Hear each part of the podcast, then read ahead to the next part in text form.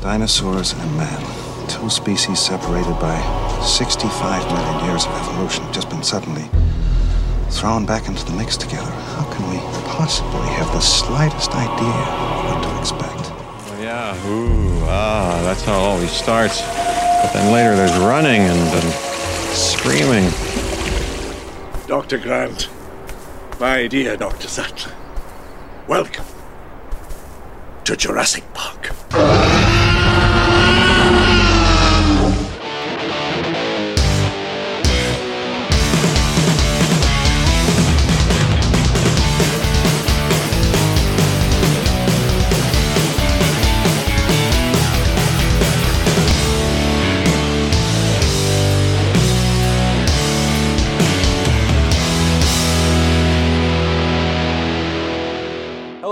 Welcome to Best One Since the Next One, the podcast that dives deeper than an InGen Special Forces team member being crushed into the ground by a T Rex's giant foot into film and TV franchises and the fandoms they inspire. We're back with the next segment of our Jurassic Park series, a podcast series 65 million and 29 years in the making. I'm not letting that catchphrase go. I like it a lot.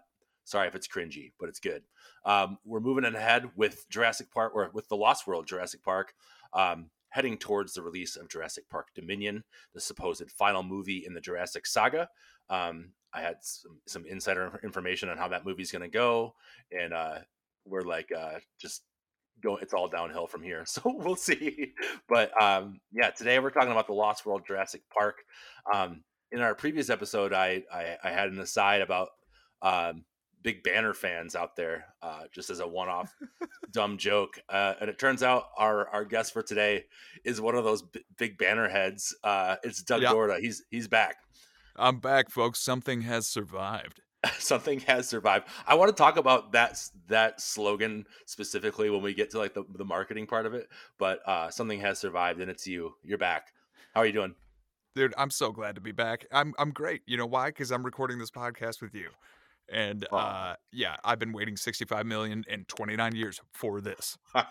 That's what it's referring to. Exactly. This is this moment.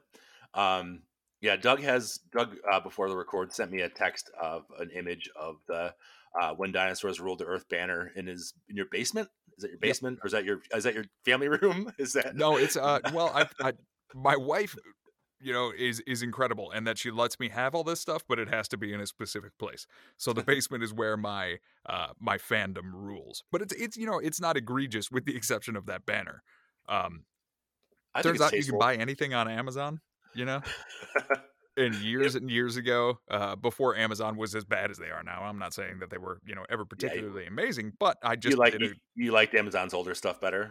yeah, yeah, yeah, man. They used to slap back in the garage days, and uh, I I just drunkenly one night did a search. Was like Jurassic Park banner, and yeah, the thing's like 15 feet long and uh, like five inches wide. It's it's wild, and yeah, it it takes up an entire space on my wall down in the basement. Sits above a. Uh, it looks like Island Nublar, but it's actually um, Iceland.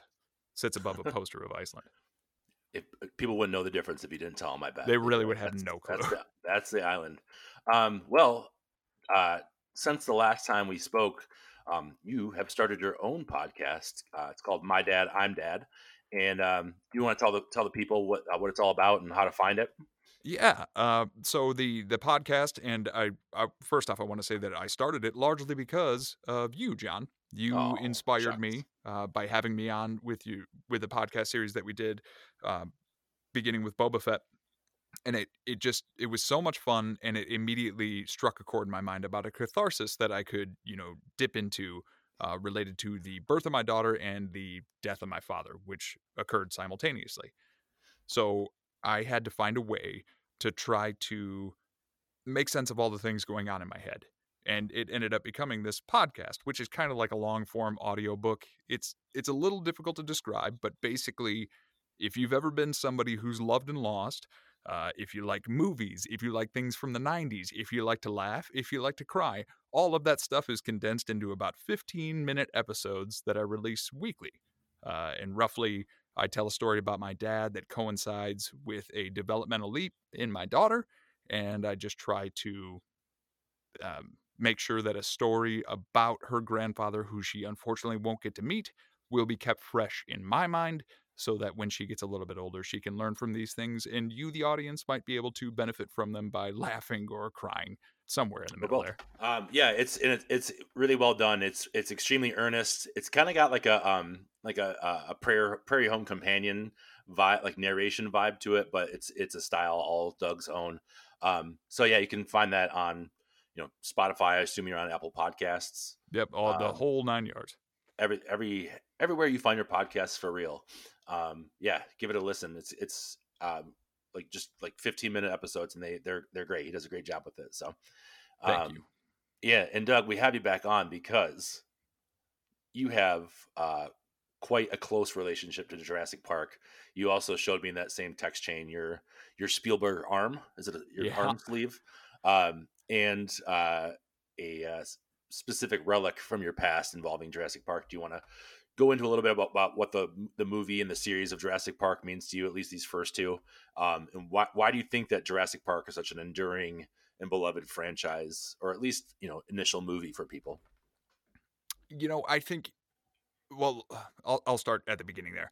Uh, Jurassic Park exists as a as a perfect totem to memories of my father that will always exist. Uh, so we saw it together in the theater when I was young, but we watched it constantly at home. My dad was a huge proponent of surround sound and making sure that he had the biggest and baddest, loudest thumping speakers out there. I have since continued the tradition here in my own home, but you know, it's less about it being loud and more about it being a really immersive experience. Uh, but ever since that movie has come out, anytime I get a new television, anytime I get a new speaker, anytime I get a new computer, the first thing that I will do to test out the audio, or if I'm sitting in a car even, is play the Tyrannosaurus Rex scene from Jurassic Park. Perfect. And if it does well by that, it's okay. Uh, it's an enduring part of my youth. It's part of the reason that I love science. It's part of the reason that I love to read because I went ahead and decided that I was going to read Jurassic Park, the book, which got me into Lost World, the book, which got me into the Michael Crichton world, which got me into Michael Crichton's influences, and yada, yada, yada, so on and so forth. You guys talked at great length in the first episode about the magic of the movie. And yeah, all of that is there.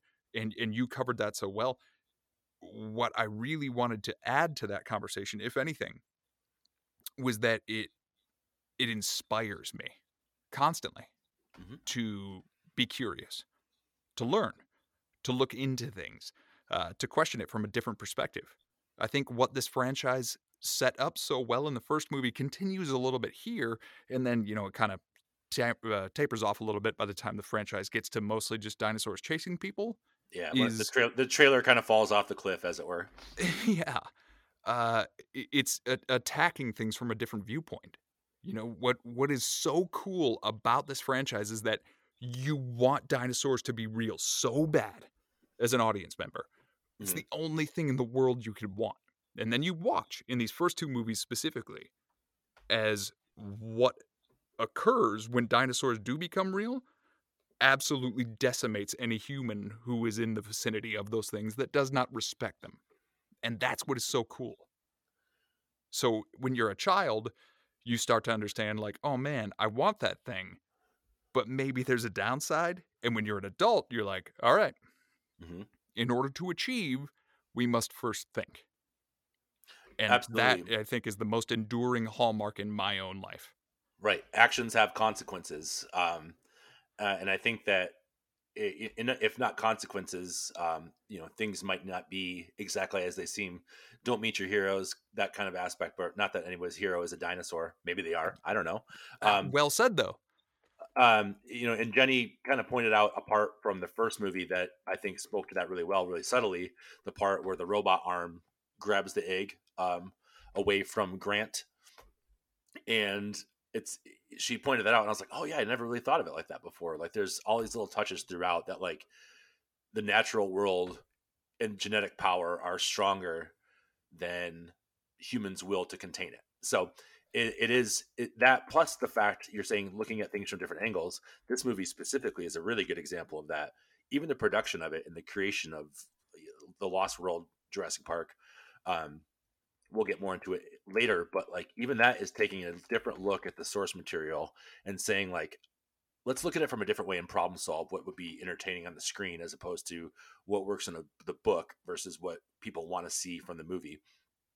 Um, so not only from a scientific level, but also from a level of craftsmanship, of creativity, um, that curiosity is uh, is evident um, for most of the Lost World. I, I, th- I think you're probably way way hotter on the Lost World than I am, and I, I was like, I, I feel so bad that I'm gonna be a little bit negative towards the Lost World because I know Doug loves it so much. Oh no no no no Um, no! But we're gonna I'm get so we're gonna glad get that you would be that way.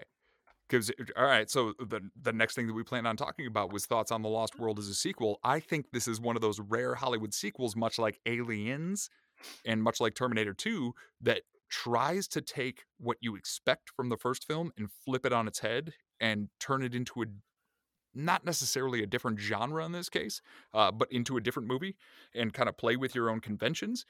And this is two thirds of an amazing sequel and then a I- third the worst sequel ever made and wrapped in there are some terrible character decisions while also introducing some of the most unbelievably interesting characters in this franchise that unfortunately don't even get another shot they don't make it all the way through. Um, should we talk about which third that is now, or should we hold it? oh i will i will no i'll go ahead and spoil it the last Go third of it. this movie can dumpster Okay. fire get that shit Okay. right out of there Maybe we're not as uh, misaligned as I thought we, we are because this is one of those movies that, like, I used to do a podcast before this, short lived, called Love and Projection, where we would go through and reassess movies that either had a bad rap um, or were, you know, overrated in some way and reassess them in a current the current world for what they are based on like what's out now. And The Lost World was on the list because in my head, I was a a, a strict Lost World defender. I was like, it's it's awesome, every bit of it. And then a T Rex attacks San Diego. How could it get better than that? And then I watched it again for this, and I was holding off until now. Uh, and I watched it again, and I was like, oh, okay, there's a lot that's better than this, actually. like, yeah because you're you're you're absolutely right. Like, the, the beginning is a little. Uh, the, the beginning's not nearly as exciting as in enthralling as the beginning of the original Jurassic Park, but it's still like it gets you to the it gets you to the island as fast as it can, right? And then I read a review of it from the t- when it came out that was like you know Steven Spielberg's this is paraphrasing obviously but like Steven Spielberg is like the kid in the audience that's like I just want to get to the island. And then once you get there it's like it's electric. You know, everything that's happening is amazing. The dinosaurs have never looked better. Um and there's more of them and they're bigger and they're faster and they're crazier and there's bigger bigger action set pieces happening. There's you know jeeps and motorcycles r- driving underneath dinosaurs. Amazing. You've never seen anything like it. Uh, and then you're going and you're going and you're going. And then the thing that should be really cool, which is a T Rex unleashed in a city, is so goofy Ugh. and so heavy handed and and like Sp- Spielberg can get a little crazy. Spielberg can get a little ahead of himself and um, do a little too much sometimes. Uh, obviously, we we both love him. You have a whole sleeve of your arm dedicated to his movies, but like when he when when he doesn't have uh, uh, a restrictor a restrictor plate on, you know, he he can- he can get a little crazy with it, and the tone of that part should be terror, right? It should be pure terror that there's a living dinosaur in the downtown of a major metropolitan area wreaking havoc. But it's like kind of played for laughs. It's like oh my god thank you for Um, saying it it's so terrible it's It- it- awful and like kind of racist at one point. yes yes like- the, the, the godzilla riff Yeah, And and, then it's like it's the- it's like just toeing the line of being a little racist.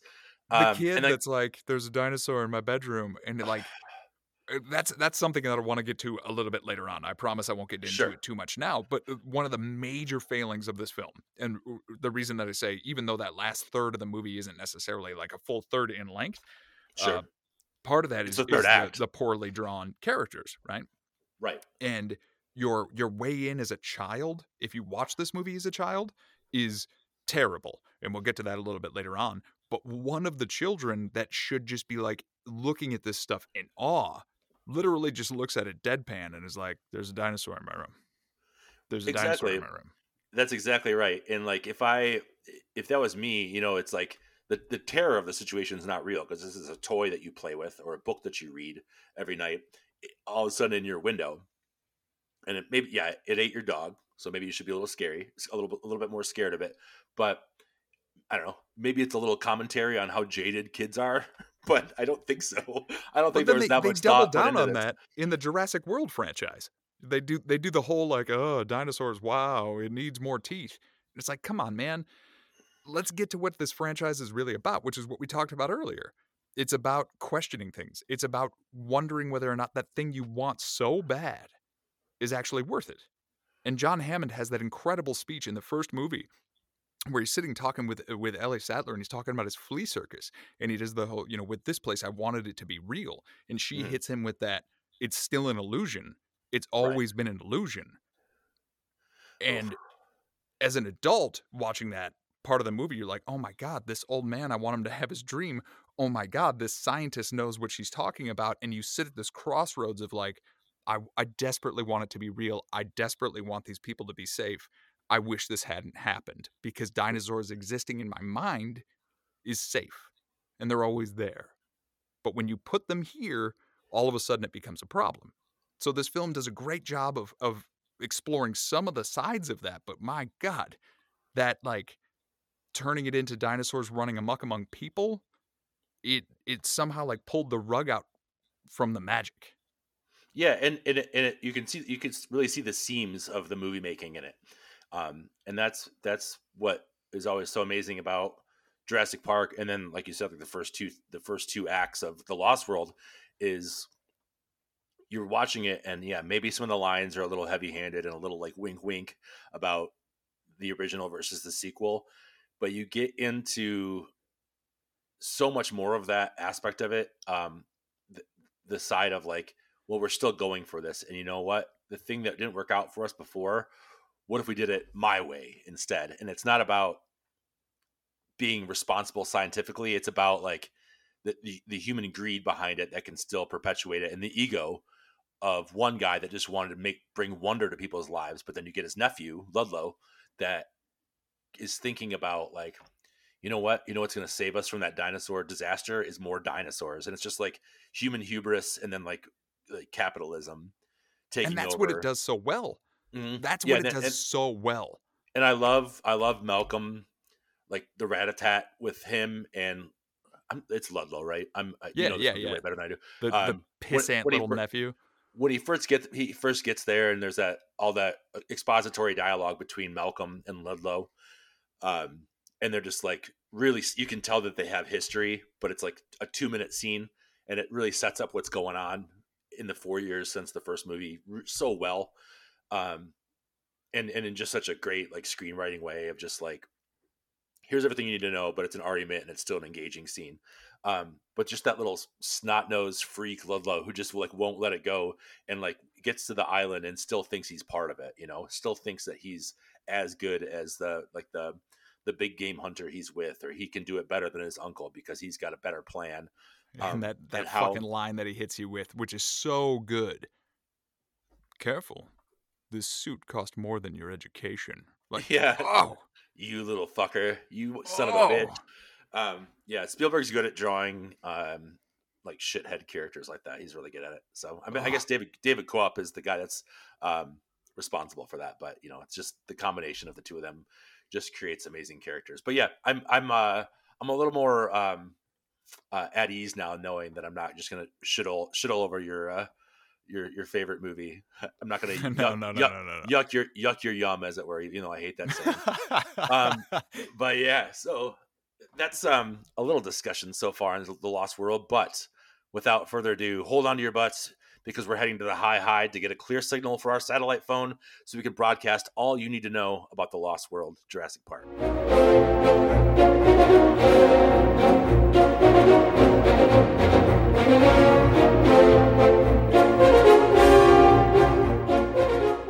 Obviously, the success of the first film forced Michael Crichton into writing a second book, uh, and the sequel's production schedule was based entirely on the re- release of that novel. But it was kind of like a George R. R. Martin situation in miniature, where Crichton had no um, idea when he was going to finish it or what he wanted to do with it, or even if he wanted to do one. So they were kind of just like Spielberg and David Coop um, were kind of batting ideas around at the same time. But eventually, obviously, as uh, fate would have it, the Lost World uh, novel was released in 1995, and at the same time, Spielberg was attached to helm the movie adaptation. Um, like we were saying, David Koepp received, in terms of you know framing the movie, David Koepp received letters of advice from children who demanded, as long as you have the T Rex and the Velociraptor, everything else is fine. But whatever you do, don't have a long, boring part at the beginning that has nothing to do with the island.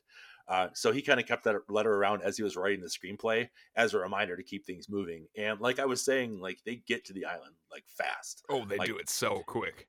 And it's so cool how they do it too. We can talk about that when we get more to the um uh the actual plot of the movie. But the the choice they make, it's like ten percent cheesy and 90% cool and i think that's the spielberg uh spielberg like golden ratio is like yeah it, it actually a little corny being, yeah like way more efficient than the way they do it in the book ultimately Totally. i like the book the lost world much more than the movie uh as a as a whole piece um but i like the movie more for its action set pieces Mhm. I, I, I don't know. I could digress for a very long time on that, but one of the things that it does super well is just be like, bam, bam. You you were saying in the first movie that like fast food versus fine dining, yeah and in this one they were just like, hold on to your butts, motherfuckers, because we are Yeah. getting to that island quick. Yeah, and and speaking of the book, he um he's basically scrapped everything from the book except for the basic premise and the setup of it of the plot. You know, the actual there's a second island. This is where they bred the dinosaurs. This is where and then they airlifted them over to Jurassic Park. Um basically got rid of that and then kept the the trailer, the RV attack scene. Uh, and essentially, I mean, like we were just saying, like the high hide, things like that were retained. Some of the characters some of the characters were made into composite characters some things were borrowed from jurassic park the novel that didn't make it into the movie and put into this like the compies um eating uh, not eating the little girl but hurting the little girl at the beginning um Yeah, they Which they is- do that with each of the movies, which is one thing that like every time they make a new one of these, especially with the Jurassic Worlds, I'm like, I'll just go, I'll go, because I know there's going to be one scene that was in the books that hasn't been put on the screen yet, and I'll be like, yay for at That- least that part.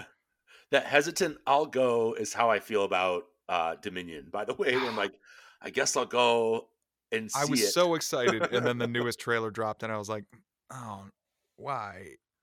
Yeah, I didn't watch it because I've I've heard that it like it because they've they've leaned into so much of what they want you to think it's about, and then I think they were like, let's just put the last trailer out, and then people can kind of pre- mentally prepare themselves. But that's for, that's that's for a different podcast. But They're all fine films. They're all fine films. It's just if you're going to weigh Mm. these in proportion to the original Jurassic Park, you got a tough battle ahead. yeah, everything else in Lost World is either uh, either inspired by uh, the movie Hatari, which is about you know the capturing of uh, African animals for a zoo, or the orig- the original like Lost Lost World movie, Sir Arthur Conan Doyle's Lost World, um, kind of based on that with like um, pred- like uh, carnivores versus herbivores, like just this kind of you know uh, hunter versus prey. Uh, you know hunter versus pres- uh, preservationist kind of mentality um you know so and like we were saying they have bits and pieces from the original made its way into there like the, the waterfall scene where the paleontologist gets pulled through the waterfall and then blood trickles down um that's all pulled from the original novel um and then you know the san diego attack was decided on last minute in the script um they were like, eh, is it too crazy? Should we not do it? Should we do it? And then Spielberg just got full Spielberg and was like, it's just too fun not to do it. So we're going to do it. Um, and he wanted to reference things like the Beast from 20,000 Fathoms, Gorgo, and Godzilla, which he does, like we were saying, to an almost racist effect. So, Oh because it's, it's, it's not funny, but it's also like, dude, what's going on? Uh, yeah. So, in terms of shooting the movie, shot mostly in Fern Canyon in Northern California after New Zealand uh, was dubbed too expensive and Costa Rica was too rainy, surprisingly, for a movie that's like 90% rain, and uh, on sound stages at Universal Studios Hollywood. Uh, the RV scene was shot and using a 95 ton crane to dangle the RVs over the edge of a man made wall on the lot of Universal Studios. Um, and they used an autoerotic, no, I'm sorry, an animatronic T Rex torso to slam into the side of the, the RV. So it actually like fully dented the sides of it. Um, it wasn't CG at all. They actually had Stan Winston working his magic once again. Um, and, Dude, like, you using- can tell so Yeah, so totally. clearly in that scene, especially in the one where it's that you're looking at the front of the RV. Uh, I mean, it's such a quick moment of the film, but you see both of the T Rexes smashing in that front window. uh, Like you are like, that really happened. and even None the of angle, that is CG. and even the angle they're at as they're ramming is very much like a, a, uh uh animatronic, real, tangible thing. It's like it's hard to explain in a in a in a, in an uh, audio format, but their their backs are straightened out to the point where it's definitely someone like arching it that way and ramming it. Um, but you can absolutely tell, and it's worth it's worth those million dollar um, animatronic dinosaurs Oh, to make that happen just because Incredible. that scene that that scene is sick, and we'll get to when we get to it. I, I think we'll talk about it a lot, but uh, that part, uh, yeah, all the damage not CG, like we were saying. Um, the downtown San Diego scenes mostly shot in Burbank, California, and uh, behind barricades for secrecy's sake. They don't just do that for Star Wars and Marvel movies now. That's been a thing for a bit where they just want to hide what's going on, even though uh, I don't know if a bus having random like explosions on the side of it would give away what was really going on. You would be like, "This is Jurassic Park." Um, uh, and then uh, they built an empty blockbuster video set on a vacant lot so that the T Rex and the bus could crash through it. So the bus could crash through it. Um, I was wondering if that was like kind of prescient about the extinction of blockbuster videos, if there was like some tie to like the home video market. But then I was like, I'm probably overthinking this. So yeah, you know, I would love to think that type of stuff, and, and that's that's the benefit of looking back on it now. But it is one of those like, no, they that was the mecca of the time. So you were destroying the very thing that was predicated that Jurassic Park's pred- success was predicated upon, which was people rewatching and rewatching and rewatching. Like, what if an actual dinosaur demolished the thing you loved? Well, Um, and what like what is like the tsunami kid is one of the standees in there or something like that. It's like all these like made up movies for it. I should have I should have had a list of all of them because they, they made me they made me laugh. This is a Um, total tangent, uh, but my favorite moment in any you know video rental store ever in a movie is in The Last Action Hero, which is a very unsung Schwarzenegger flick. I feel like it was just made way before its time. Uh, because it's so smart and so clever and so tongue in cheek about all of Schwarzenegger's film tropes. hmm But when Meta they walk meta. in, yeah, very, very meta. And when they walk in, you see Stallone on the marquee for Terminator 2.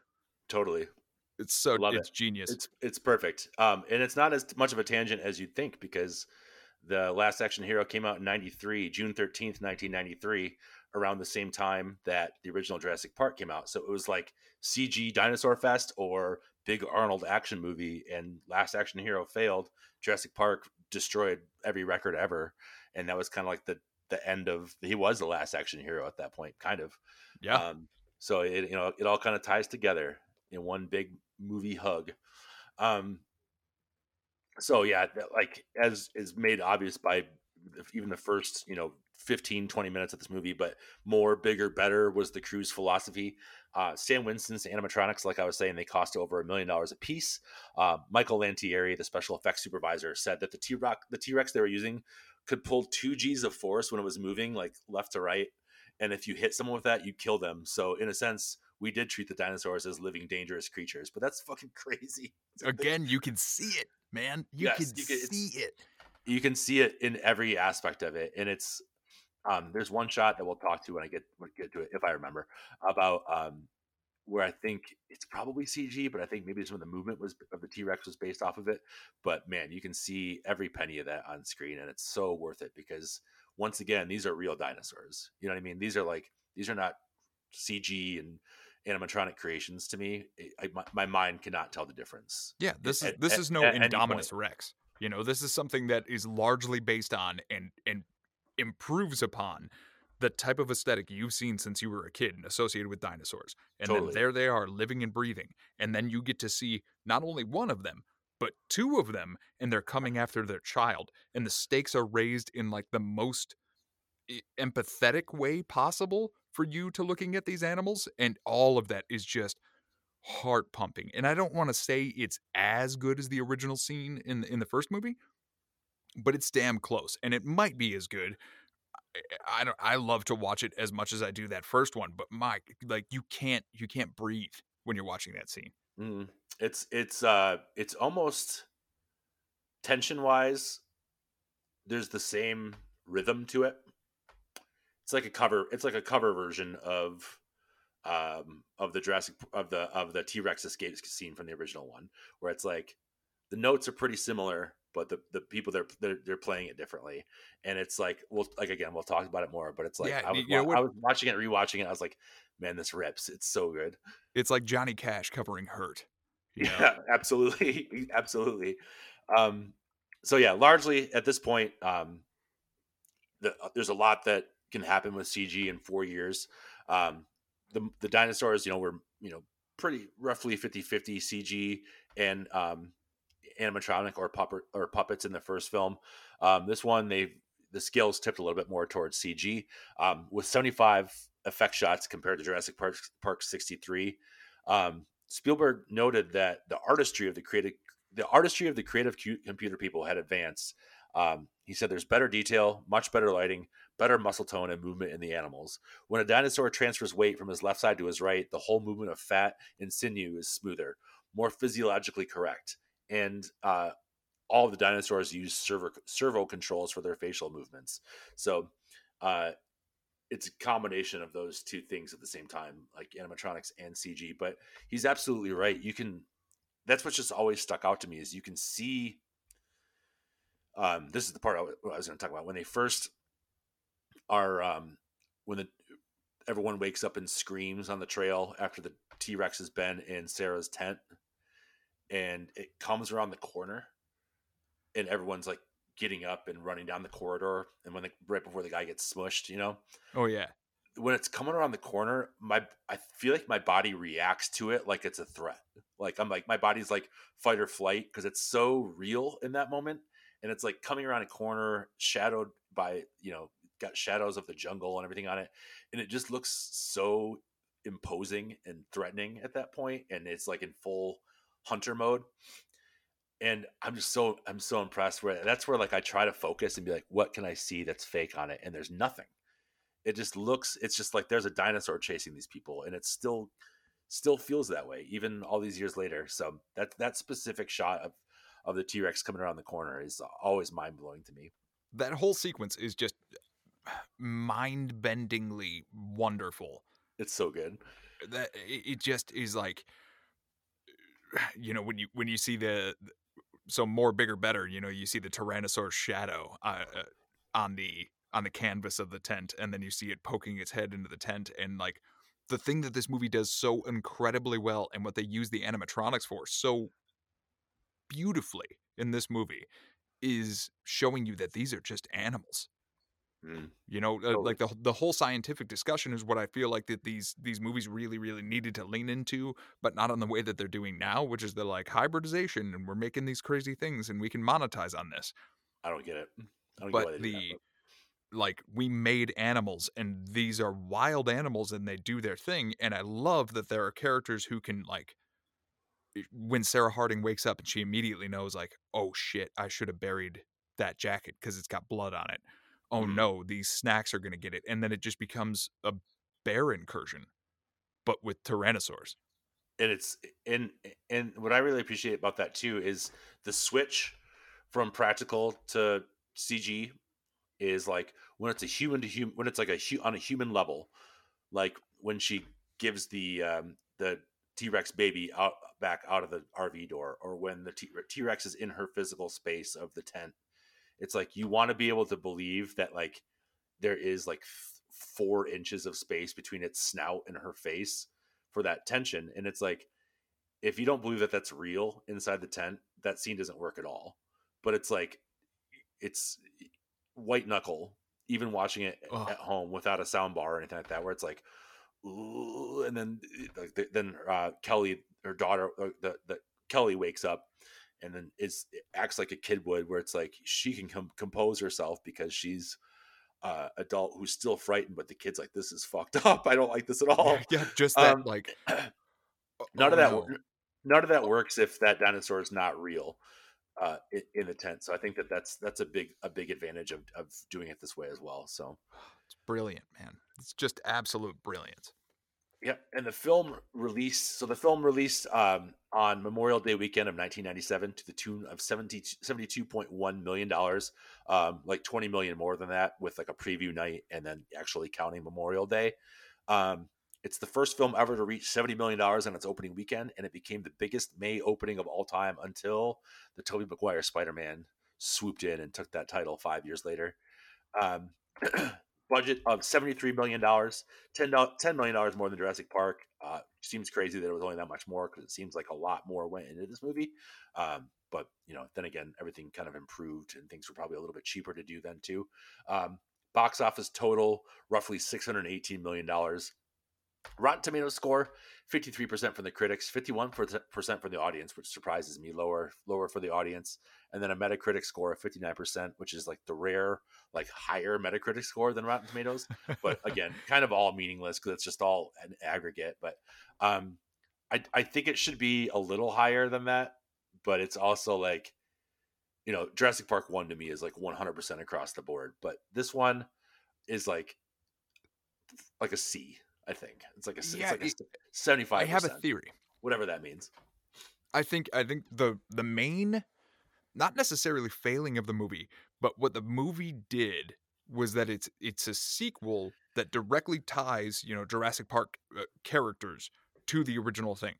I think if you had taken out Jeff Goldblum from this movie, if Ian Malcolm wasn't a part of this movie, mm-hmm. and uh, Hammond wasn't a part of this movie, it probably would be sitting at that like seventy five percent mark the fact that you have ties to that first film um, with with direct characters, I feel like is what really damages it. Yes, and I also think you know Spielberg is. I was reading some like notes from him, and and, and something that I was thinking about. Then I read it. I was like, oh, okay. Then I guess I'm right. Is that like he said he really regrets making it a movie about people knowing they were going to an island that had dinosaurs on it. Exactly and I and I was like, oh, from right from his mouth, you know, what I mean, like his his regret, um, and he was also saying something about uh, how his sequels are never as good as his originals, which I I beg to differ with, um, but because he goes, he he's directly quoted himself and said like he goes in like all cocksure and confident to the second one, like I just made a gazillion dollars on Jurassic Park, and then he says like I'm like too confident in the second one, so I don't concentrate as much as on, on what what makes a movie work. It's more like what I want to do with it, and so I think there was too much like I don't want to say too much freedom because it's Steven Spielberg; he can do whatever he wants to, but like he just was a little too cocky and confident with what would work and went a little too over the top with it. Where the original one's success is its restraint. Um, but you know, also some of the best points in this movie are when it goes oh, way over the top, wild. Yeah, like yeah, yeah. So there's uh there's you know nothing you can be nothing can be done about it now. But I also think that like those things that he's saying, saying make sense, like this, especially the point about characters knowing that they're going into a dinosaur infested place. That's like half the battle right there, you know. But that's also part of what makes this movie work. Is it you know when when you're uh, the specialist team from InGen gets there, these people know the dinosaurs are going to be there, but they approach it from the lens of we are going to strip mine this place.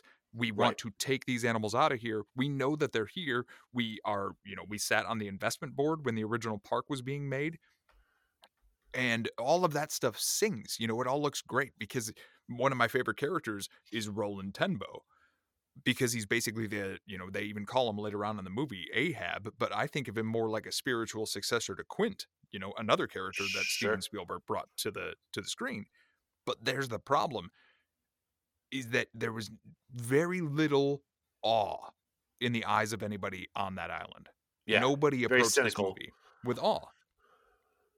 And yeah. the the kid perspective is also entirely a wash, you know? So if you were a child that went to see this movie after having seen the first movie, all of a sudden you're watching a movie that's made from an adult perspective as a rumination about the planet and how we treat animals living on the planet, less about, well, here's an intro to you loving the planet through the lens of something you wish was here. Great, great point. Well said. I I uh, I completely agree. Um, sorry, my throat's drying up. All right. Yeah, and speaking of bringing them back, uh, Jeff Goldblum, obviously back again, is Dr. Ian Malcolm. This time joining the cast is Julianne Moore as Dr. Sarah Harding. Uh, Arliss, Arliss, How- Arliss Howard is that little shit, Peter Ludlow, uh, Hammond's nephew.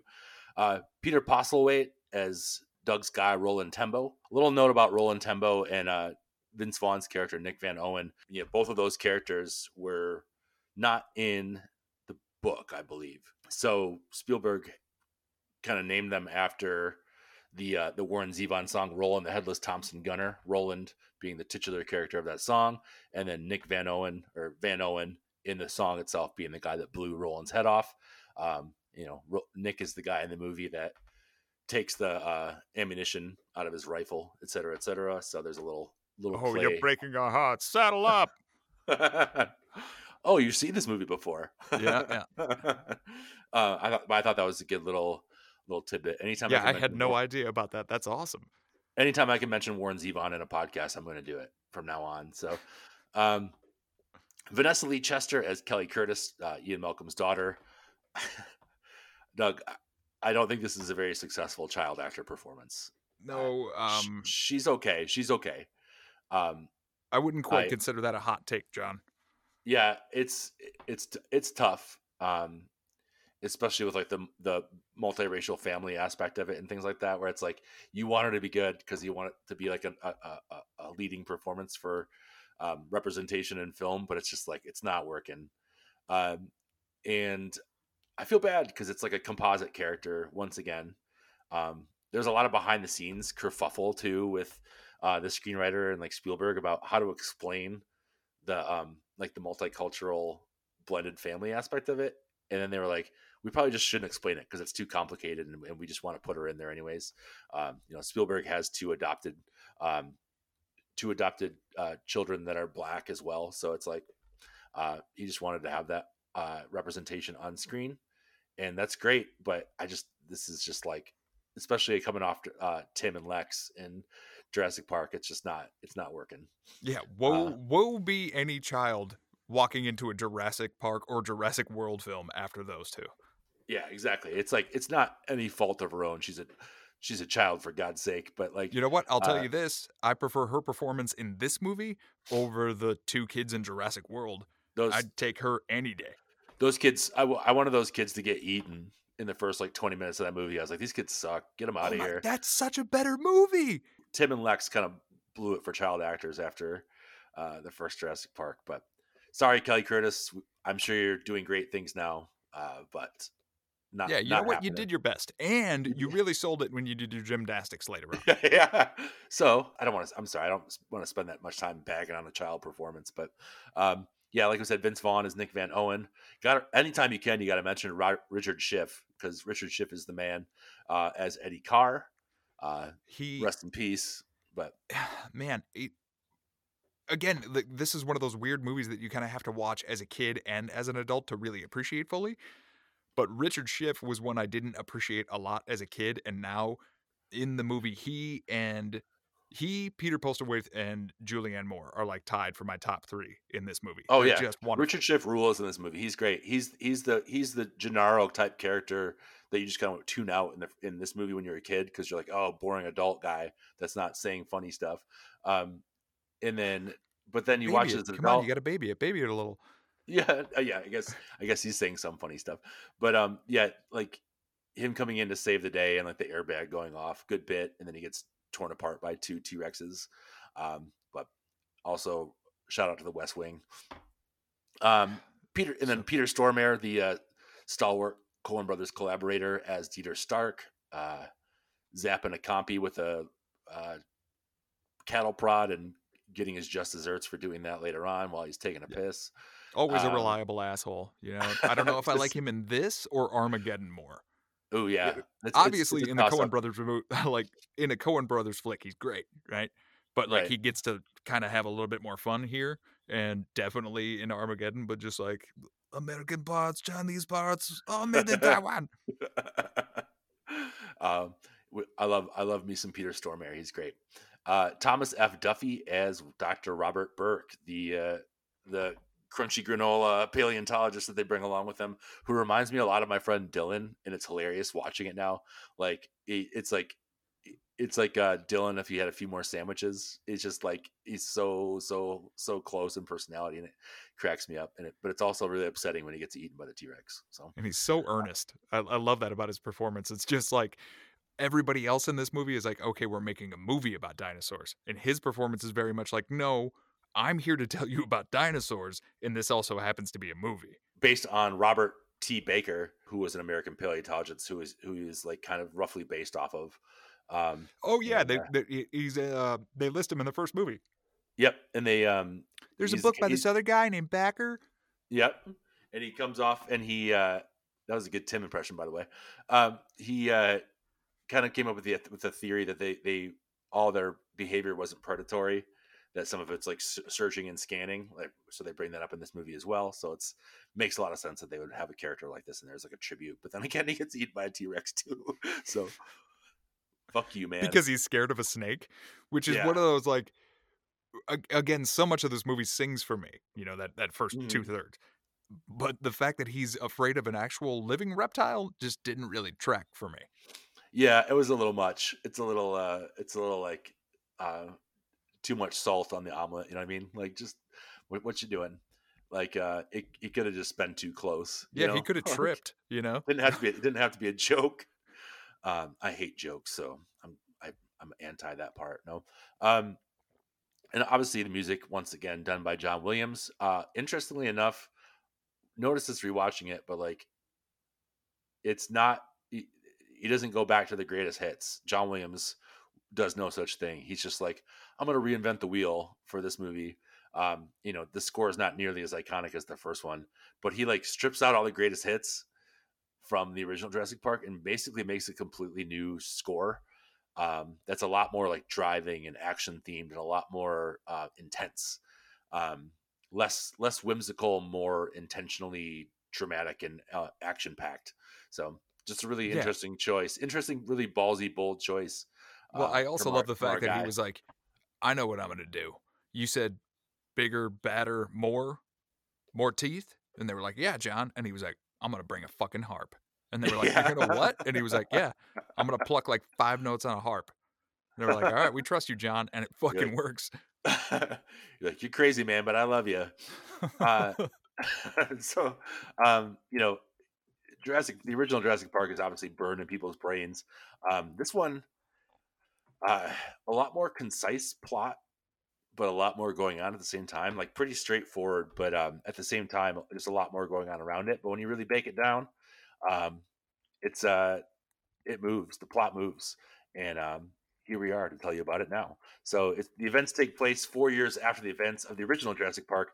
John Hammond uh, comes in and invites Ian Malcolm to his residence to discuss the recent attack of a little girl on Isla Sorna by Compsog- Compsognathus. Help me out here, Doug. The Doug Dinosaur Compsognathus. Man. Oh, sorry.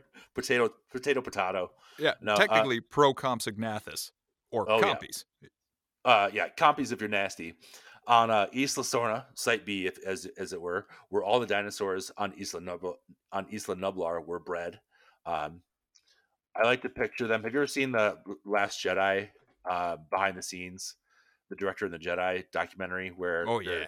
They're airlifting the the thala sirens like those like space sea cows to the Yeah. island or like i guess the cow in the first one is a good example too but like i just like to picture them like lifting them one by one like in a helicopter like Yeah, just like, the legs hanging off of the yeah, side, wiggling, like the weird wiggling in midair. Yeah, and they're like, "What the fuck is going on? I'm suddenly alive, and now I'm like flying through the air, wiggling around." Um, yeah, Hammond's shithead nephew Peter Ludlow has used the incident to seize control of InGen and plans to use the leftover leftover dinos to jumpstart InGen stock prices. Hammond wants Malcolm to head into the island with a team of specialists to observe the creatures in their natural environment, and reveals that Ian Malcolm's girlfriend Sarah Harding is already on the island. The research expedition becomes a rescue mission, and Malcolm heads off to Isla Sorna. That's the part that I was talking about earlier. It's like it, that 10% corny, 90, 90% cool, where it's like, all right, man, the movie's really starting now. It's kicking in. The music starts pumping. Uh, Malcolm just just said something uh, like unhinged and badass, and he's out the door. And it's like, cool, man. I love it.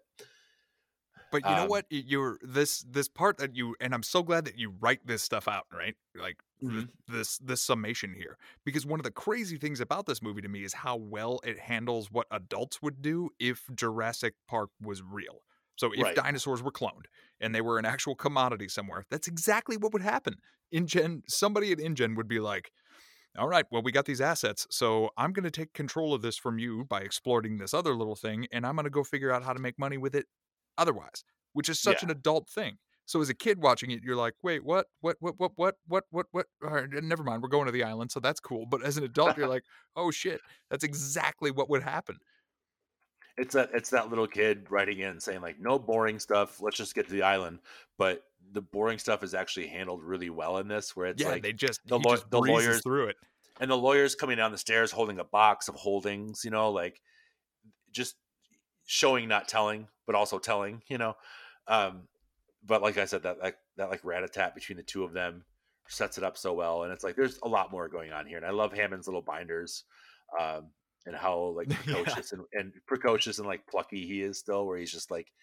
And I was hoping it could be you, and like hands it to him, and like hands in the binder. And when he when he takes his fingers off, yeah, he's like, oh, one, two, three, four. Yeah. Like I've got my four. good little uh good little audience laugh part there i'm sure like uh, you know everyone's just like oh ho ho we're at the movies this is great um so yeah arriving on the island with the guy from the west wing and the dude from swingers malcolm finds sarah documenting a herd of stegosaurus she tells him is it stegosauri anyway Ooh, Uh, I she- think it would still be Stegosaurus. I don't know for Uh, sure. She tells him that she's staying no matter what, and they trade quips and barbs that conveniently let the audience in on the nature of their relationship. Uh, upon returning to their home base, they discover that Malcolm's daughter Kelly has stowed away and also really sucks at making eggs. Yeah, she uh, she like she- started a full on fire. How do you burn? How do you how do you burn uh, eggs to the point that there's a fire? We're really ragging on this on this uh, child actor, and I feel I feel bad, but Well, that Um, part actually, she really kills it in that part when she's like, "I wanted it ready when you guys got back." That like yeah, cagey that- kid aspect of it, of just like, "Ah, sorry, I was trying." oops, oops, burn, oops, started a fire with eggs.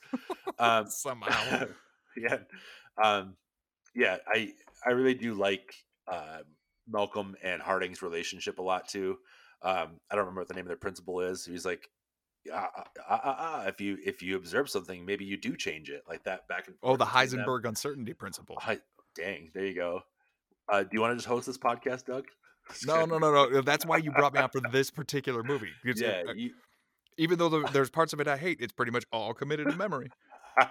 you're the doctor you're my dr robert burke for this uh this expedition Happy to be. um so go for it uh, hold on a second. Control Just then, F the. Weasley Ludlow and the InGen Super Elite Commando Division arrive on the island in search of dinosaur specimens to bring back to San Diego to populate a dino zoo. The original idea for Jurassic Park before Hammond decided an island off the coast of Costa Rica would be a much more affordable for patrons. The park looked lame anyway, and I'm glad that we're talking about this because what are you going to do with what is essentially an amphitheater are you gonna like haul one dinosaur out like it's a fucking Ringling Brothers circus? You know, Yeah, even I- when they I don't get to it later on, it doesn't make any sense. I don't I, I don't get it. I don't know what the plan was. I'm not sure what was even going on. They're like, "Ooh, look at this one dinosaur. Isn't this cool?" Is it like um in Batman Forever like the flying Graysons part where it's like the tiny like a cir- like that circus environment like you're That- about? that's what I'm saying. That is really it like- weird. What are you doing? Is a like a brachiosaurus going to roll out on a ball and they're going to like whip, whip it as it comes out. Um, but yeah, the thing, the thing, I just don't, I don't, I think that the park, I mean, technically was a better idea. So Yes, absolutely. Like, well, that's the reason we're all here because that park, like an an island far away, you can still envision that existing in your brain right now. But if Right. it were a zoo that you could go to on terrestrial United States land, that's nowhere near as magical. You know, boring. it's, it's weird. Anyway, the InGen team rounds up all the manner of creatures and locks them away. Sarah and Nick free the dinosaurs from their cages and they destroy the InGen camp. Returning back to their RV, we discover that Nick saved a baby T Rex during the fracas and it needs medical attention. As they're setting up baby Rex's leg, both mommy and daddy T Rex arrive to get their child back. Rolling the RV off the cliff in one of the sickest and most Spielbergian action scenes in not only this film, but any of his films. And Richard Schiff, unfortunately, attempts to rescue them before being ripped in half by the raging T Rex duo. We got to talk about the, the RV scene um, Dude. because it's so it's so masterful and it's so awesome. And I was really paying attention to it this time because I, you know, you you remember the beats of it, like the like the like the overall beats where it's just like they ram it, it goes over the edge, she falls on the glass. But the part that I was like, "You son of a bitch, you did it again," is um when they the dinosaur is on or the T-Rex is on the opposite side of Malcolm at first, right? You think he's going towards it, but it's actually Oh. behind, it's it's revealed behind his head, and so the audience kind of sees it first, right? And then they all turn around like, "Oh, there it is!" And then they then then they turn around, and the second one enters, and you're like, "Oh my god, there's two of them! This is the best thing ever." Um, just those little beats like that, like you can see the storyboard. You know, you can kind of see the the the gears spinning in Spielberg's head. We're like, oh, we'll have another one. We'll, he'll be going towards it, but the reveal is actually behind him. And then when it when it goes over the cliff, and uh, Julianne Moore slams into the glass, that part is again so white knuckle. Even to this day, knowing what happens with the glass, It's a nail splint- splintering. But not only that, but the little you can see her breath on the glass Oh, and she's breathing so erratically and heavily that you your your heart starts to beat like hers, you know. Um, and uh, oh just- and like, Vince Vaughn's selling it when he's Yeah. climbing down in his section of the RV to trying to grab the phone. Yeah. Oh and man, he's you know I'm giving not you sure all Vin- those noises. I'm not sure Vince Vaughn has ever been better than in that scene when, he, when he's just like, hold on to something. And then uh, it does that Spielberg zoom on uh, uh, Malcolm's face and he's like, hold on to something. It's like, it's just, it's again, movie magic. It's so, so well done. Um, and then, you know, having uh, Richard Schiff struggle with the T Rexes on the outside of it and then they come back and oh man, it's just, it's just, it's so, so fucking awesome. It's so good. Well, I actually wanted to talk about the what sets that whole scene up, like what gets your heart stopped before your start's going to start like before your start your heart starts pumping ceaselessly for like the next 15 minutes is when they take Kelly into the high hide because she wants to get out of there, right? She's she's afraid. Right. And they're up there with Richard Schiff. And, you know, uh, Malcolm is selling you, you know, um, everything is going to be fine. You're up here. You're safe. You know, the dinosaurs are out there. Uh, this is the safest place on the island. They can't get you. And then you hear that Tyrannosaurus Rex sound yeah. from far away. And then it's just that shot of Richard Schiff's face as he turns because he doesn't know what that sound is. You know, Right, so he's isn't- your audience analogous member right then in that moment. And that sound alone, you're like, uh oh. It's coming. And then but and also uh before that where they just opening the door like when they open the door and the, the look on their faces it pure horror eh, of staring this thing in the face and handing the baby back. And then you know face to face with it and you don't know what's going to happen. You don't know eh, they're all unpredictable. Chaos theory as it as it were. And then uh, as soon as Julianne Moore drops it off, the look on her face is that pure like I know. adrenaline hit of like, oh my god, we did it! Oh my god, we got to close this door right now. Um, and then as an audience member, you're like, oh, okay, it just wanted its baby back. And then like, Malcolm. Malcolm, Malcolm, they don't show it, but Malcolm just goes, "This is gonna be bad," and then the whole thing just starts flipping around. It's so good. It's so yeah, so it- good. well, I- and I she gives you that, that nice scene. like. She gives you that nice breathe moment where she's like, and I think the debate about a Tyrannosaurus parental Yeah. instincts is now academic, and the audience gets to laugh for a second, and we're all like, ha ha ha ha. Oh, oh, they're out. They're out of this one. Yeah, they, Yeah. they made it out of here, and then boom, um, man, that scene rules. It's I could just watch that on repeat uh, over and over again. Uh, Ah, it's it's is so so so well done. Magic. All right, and then at that point, after Richard Schiff is torn in half, they're all saved by Ludlow and his team, who uh, decided this moment to all band together as one uh, expedition to journey to journey to the center of the island to find communication equipment so they can all be rescued. Uh, uh, as you can imagine, this turns out to be a very bad idea, and the group is picked off one by one by, let's see, let's do the list: Compies, the returning T Rex family, and then eventually a group of raptors that snipes the crew in the middle of a large open field. Uh, that part I completely forgot about watching this time, and I was like, "Oh yeah, this scene rules." Oh, you Where mean they're- don't go into the long grass? Yeah, totally. Yeah. Not the Um, long grass. They were like, I, "You think they're just talking about that Stephen King novel in the long grass?" But it's uh, it's something else completely. Um, but just the little markers of their tails shooting up in the air is like it's just you can see the ideas spinning. You know what I mean? It's like, oh, how are we going to re- represent this? I, I don't know. I just love little creative touches like that where it's like we don't want to show the whole thing to make them scarier, but we want you to know what it is and how this is going down, and that's just such a perfect way. That's that screech and then the tail shooting up. Like got one. Like they're like little little uh, uh Minecraft green flags. Like got Yeah, one over like, here. uh, got one over here. Got one over here. They're here. like ice fishing tip up flags, you know, just Totally. like we got one. totally. Um, and you know, I don't want to brush over everything that happens before this, but I think we've already touched on how just like great that trail scene is beforehand, where you know all hell breaks loose. The one Um, thing I did want to touch on though was Roland Tembo. So I feel like I have to justify why I love that character so much. Oh yeah, go for it. So when when they're being saved, right? When they're being pulled up from the RV, who is the one who's got his hand out saving these people? It's Roland. And all the other times that you've interacted with this character on screen, he's he's funny, he's charming, but he's also ruthless in his pursuits, right? He's very much like Quint in Jaws, um, you know, where he's like, cancel that order, and, and when when they're going to set up camp, when the InGen team is going to set up camp, and he's like, what? yeah, do you want to do, do you want a camp or a buffet? I've been on too many safaris with rich dentists to learn any more suicidal ideas. Okay. And it's just, he's no fucking nonsense. He's your like Muldoon stand in, but he's an inversion of him. But he also fiercely loves human life. Later on, he says, you know, I believe I've spent enough time in the company of death. And as he pulls Great those line, people up, line. like he he wants to save everybody there, but he also wants to kill a T-Rex, which is why we immediately see him as a villain, right? Like his his um, his fee is going to be the chance to hunt a buck, you know, a T Rex, a buck only. And in, in a scene coming up here, like right about the time we're talking about in the movie, when he's talking with Nick Van Owen, he's like, So the only way you can express yourself is to kill it? And he's like, You remember that chap went up on Everest without oxygen a few years ago? When he came down, they asked him, Why did you go up there to die? And he said he didn't.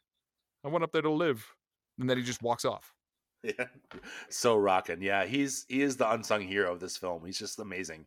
He's Um, fucking all- rad.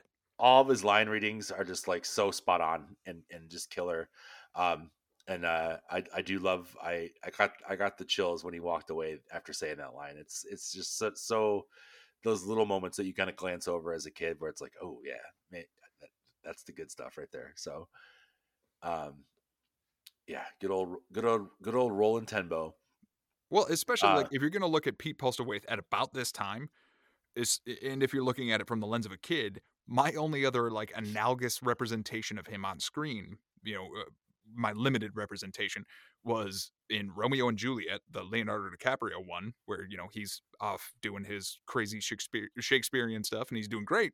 Or in Dragonheart, where he is the exact antithesis of this character. You know, he's just like spewing lines of poetry and he's just in awe of the fact that there's a dragon hunter still around and he's kind of nothing where this guy barely actually does anything in the whole movie but every sentence he utters makes you believe that he is the most capable motherfucker on the planet.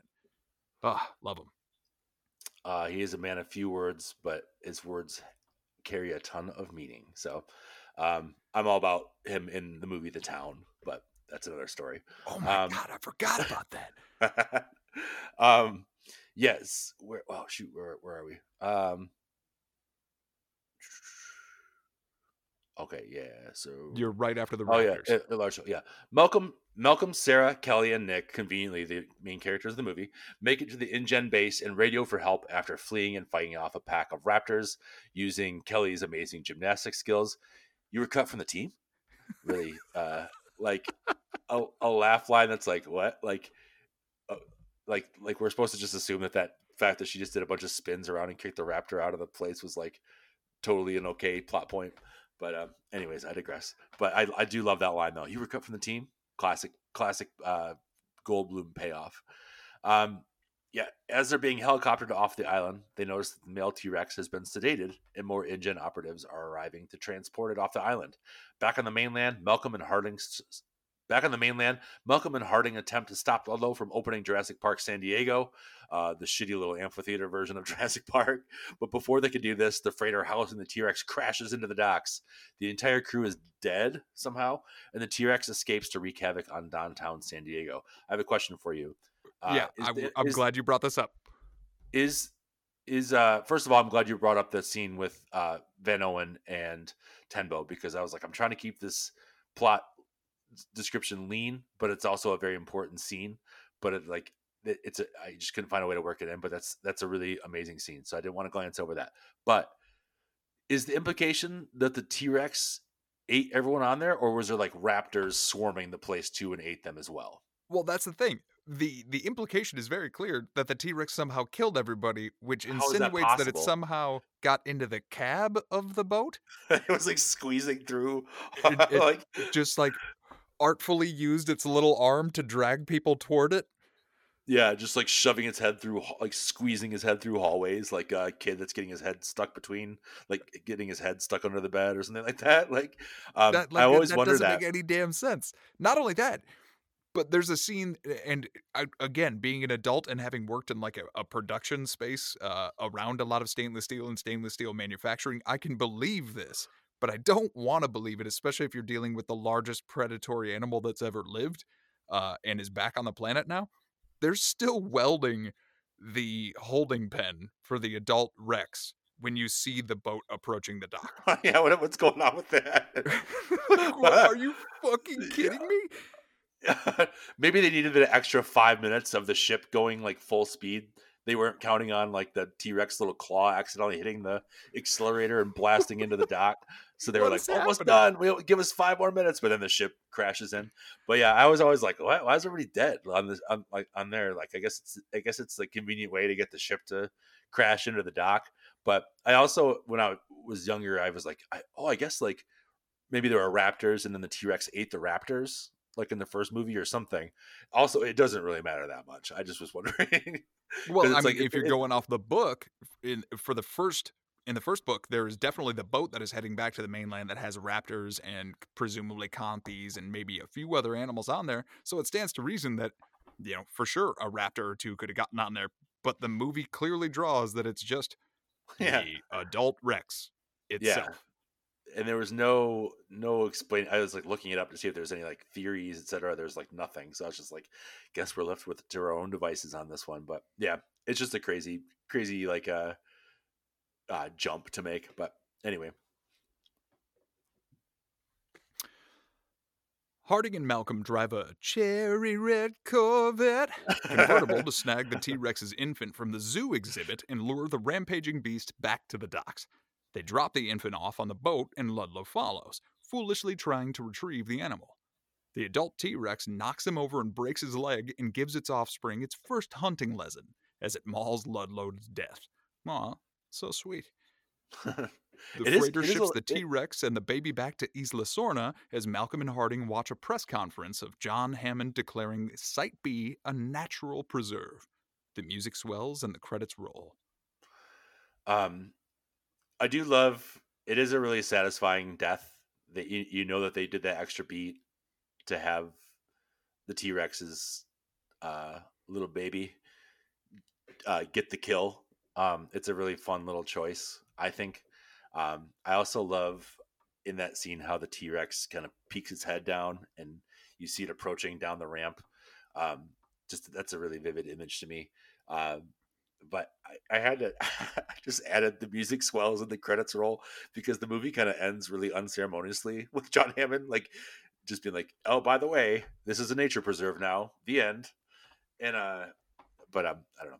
I thought the music swells and the credits roll was a funny way to end it. So my one of my major issues with this movie, and always has been since the first time I saw it, and I remember seeing it for the first time at the Twin Pines Theater in Houghton Lake. Whoa. And if you've never been to that theater, that's a wild experience. They like hide surround sound speakers and taxidermied animals. It's weird, man. I they only do uh, Doug. I've Doug. I've been there. You've been there. Exactly, you know what I'm talking I, about.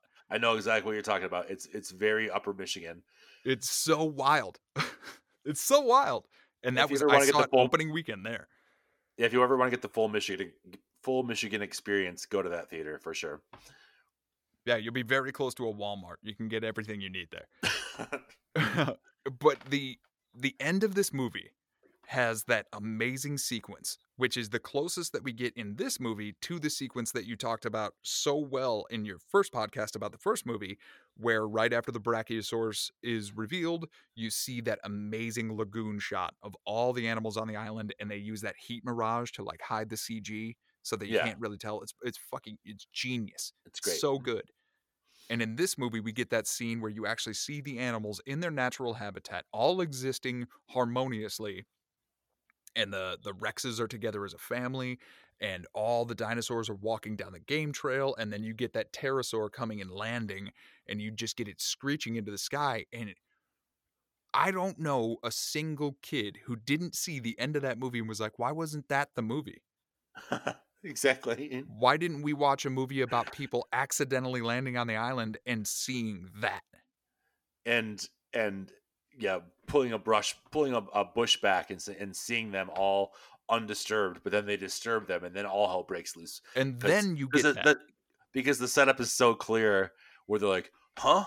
A different island that's almost the same, but with no fences, and you're like, "All right, I get it. like, I get that. That's the the setup for this one. Like, you thought they were dangerous when there were fences. We're gonna take those fences away, and then that's the movie, right? It didn't need all this other stuff. Um, and not that it's bad because we're talking about how some of these se- sequences are amazing, but you're absolutely right. You see that end, and you're like, "Oh, but now I want more." yeah. But like, Why could we have had that? Yeah, exactly. Um, because and that scene is so beautifully rendered too. It looks so great. The T Rex, especially, it's also a huge flex on their part because it's bright daylight and there's no rain. No So rain. they're like, they're like, check this shit out. Look what we can do now. Um, but yeah, it looks beautiful, and I- I guess it is a really, it's- it is like a peaceful, serene ending that gives you some empathy for the the animals that just ate half of the main characters. Um, and it's just like they're just doing their thing, you know, they're just doing what they were on this earth to do. Um, but yeah, it is a little. It just kind of ends on a just a little. Uh, it, it ends on a whisper, whereas the first one I feel like ended on a on a exhale. So, um, yeah, I don't know. Is there anything else that uh, anything else that stands out to you about the Lost World Jurassic Park that we haven't touched on? I mean, if you're if you're watching the movie, and especially if you were somebody who did not like the movie and are, are now you know inspired to go back and watch it again, or maybe you watched it again before this and still don't like it, I would say just watch the parts. It's one of my favorite movies to toss on because I can watch that first two thirds of the movie before they take the Rex off the island and be in and out in like an hour forty five, like Totally.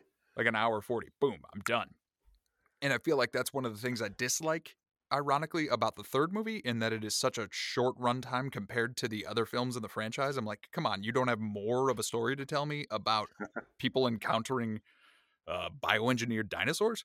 Like come on you, you gotta have more there. But Yeah, that's not- what's so cool about this movie is that because it piggybacks directly on the story of the first you're able to put together some of the pieces that they just glance over really quickly before they get to the island and it feels like a fully satisfying experience you know i i wish that that last third had been different or had been omitted or that they had workshopped it a few more times but up until that point there's a lot to love here it, Oh, when yeah. you can peel back the veil of like when you're not missing Ellie Sattler and when you're not missing Alan Grant, which if you want those characters, great. They wrapped them up into Sarah Harding for you. And I hope True. so desperately that if I go see Jurassic World Dominion that Goldblum is like, yeah, let me just call my wife and it's Sarah Harding. Like that would that would just make my day because she is wonderful. Or you know, well, let's talk about Nick Van Owen, and he's an incredible character. Or you could talk about Pete Postlethwaite, or you could talk about the actual legacy left by John Hammond, and not some other weird guy that apparently had dealings with him before they opened the island, but then didn't, and he wasn't involved in the InGen takeover. Spoiler alert for the Fallen Kingdom podcast. That's the part that made me walk out of the movie. like, what? Uh, okay, I was like, there was But- another guy. There was another guy that was just there, like also With an at the beginning of amber cane? I don't think so. Like, I don't think there. Like, I think we would have heard about that guy as there was only like five guys to start with. You know, I think that's the Lost World Jurassic Park. I feel I feel pretty good about the conversation. We felt good about that conversation, but let's see how good you feel after we face the trials.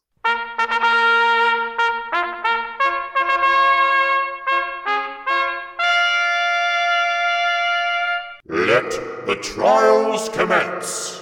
So, Doug, we're putting you through a dinosaur spelling bee. And your task, I'm going to give you four species of dinosaur. We're going to have you try to spell them sight unseen and see exactly how well you do. The first two that I put in were not dinosaurs. So, it's completely well, were they pterosaurs? That's a hot point of contention for me. Pterosaur is Uh, technically not a dinosaur. Okay, here's your first. Uh, your first dinosaur is Theiophytalia. I'm using a, a pronunciation dictionary because I was like, it would be so incredibly unfair for me to uh, just butcher a dinosaur's name and be like, "Go ahead, spell it," with like no zero clues. So Theiophytalia is the is the dinosaur. Can you use it in a sentence? Holy shit! There's a Theiophytalia. T H E O P H Y T A L I A. Oh my god, you were so so close. T H E I O. Ah! P H Y T A I L I L I A. So very, very close. So we're gonna say we're gonna say three species of dinosaur and not four, because I apparently fucked up and made a list of mostly non-dinosaurs for the Are there ever gonna be any dinosaurs in your dinosaur spelling bee? The next one, Doug, is Huehuecanauhtlus. Oh, you son of a bitch. Uh, say it one more time. Let me hear it pronounced one more time. Huehuecanauhtlus. H U E Y K A N even apostrophe T H E W I S. Oh Huey David Thewlis. Huey Dewey Lewickus. No, I'm afraid. I'm afraid not. Sorry, I would be a bad spelling bee judge because I would just be like, "What the fuck." Um, uh, it was a valiant effort, but it's H U E H U E C A N A U H T L U S. Wow. Wow. so go- not not go- only one I didn't know how to spell, but I am totally unfamiliar with that particular species. I'm I'm sorry. To, I'm sorry to laugh at you. No, just- no, it that's the whole such- point of this thing.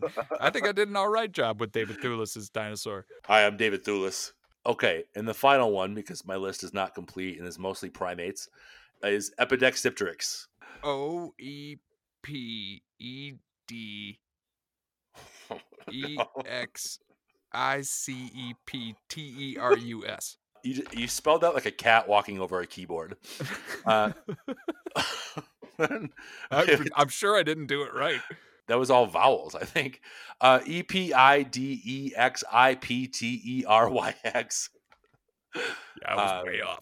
You were you were 0 for 3 on the dinosaur spelling bee, but you know what? You're only human, Doug. It's well, fine. I'm glad you didn't hit me because I, I thought I thought for sure you were going to give me Archaeopteryx. I always know that one in the top of my brain, but the moment you said that this was going to happen, I was like, I have no idea how to spell it anymore. um, shout out to my friend Dustin Krasatovich uh, with uh, our completely asinine inside joke of saying Archaeopteryx, and then that's literally all it is. So, little inside joke for someone that might not even listen to the podcast. So that's what you all came here for, I'm sure. But yeah, anyway, something has survived, and it's you to the end of this podcast. So how about that for another segue? Thank you for uh, talking the Lost World Jurassic Park with me, Doug. It was a pleasure as always. Man, this was an Um, absolute blast. I uh unfortunately I don't know of a single other thing that I could talk about that I'm this divisive about where I'm like, I love everything about it except for these very specific things. make sure to check out my dad i'm dad on any podcast network that you so choose if you want to follow us on instagram that's at b1n1 pod on instagram make sure to uh, subscribe rate and review us and follow us i guess on apple podcast now that's a thing make sure to leave us a review it really helps us out in the standings and helps more people find the show then also make sure you go to spotify and ring the bell rate us five stars on there. Thank you to everyone that's done that so far. I really appreciate it. Thanks to Christian Kramo for our theme song. We'll see you next week when we're covering the Joe Johnston classic question mark Jurassic Park 3 uh, with Ren from Stitchcraft and uh, have a Jurassic Day.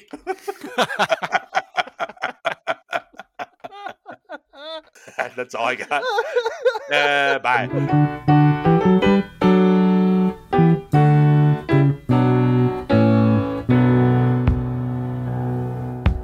Roland was a warrior from the land of the midnight sun with a Thompson gun for hire, fighting to be done.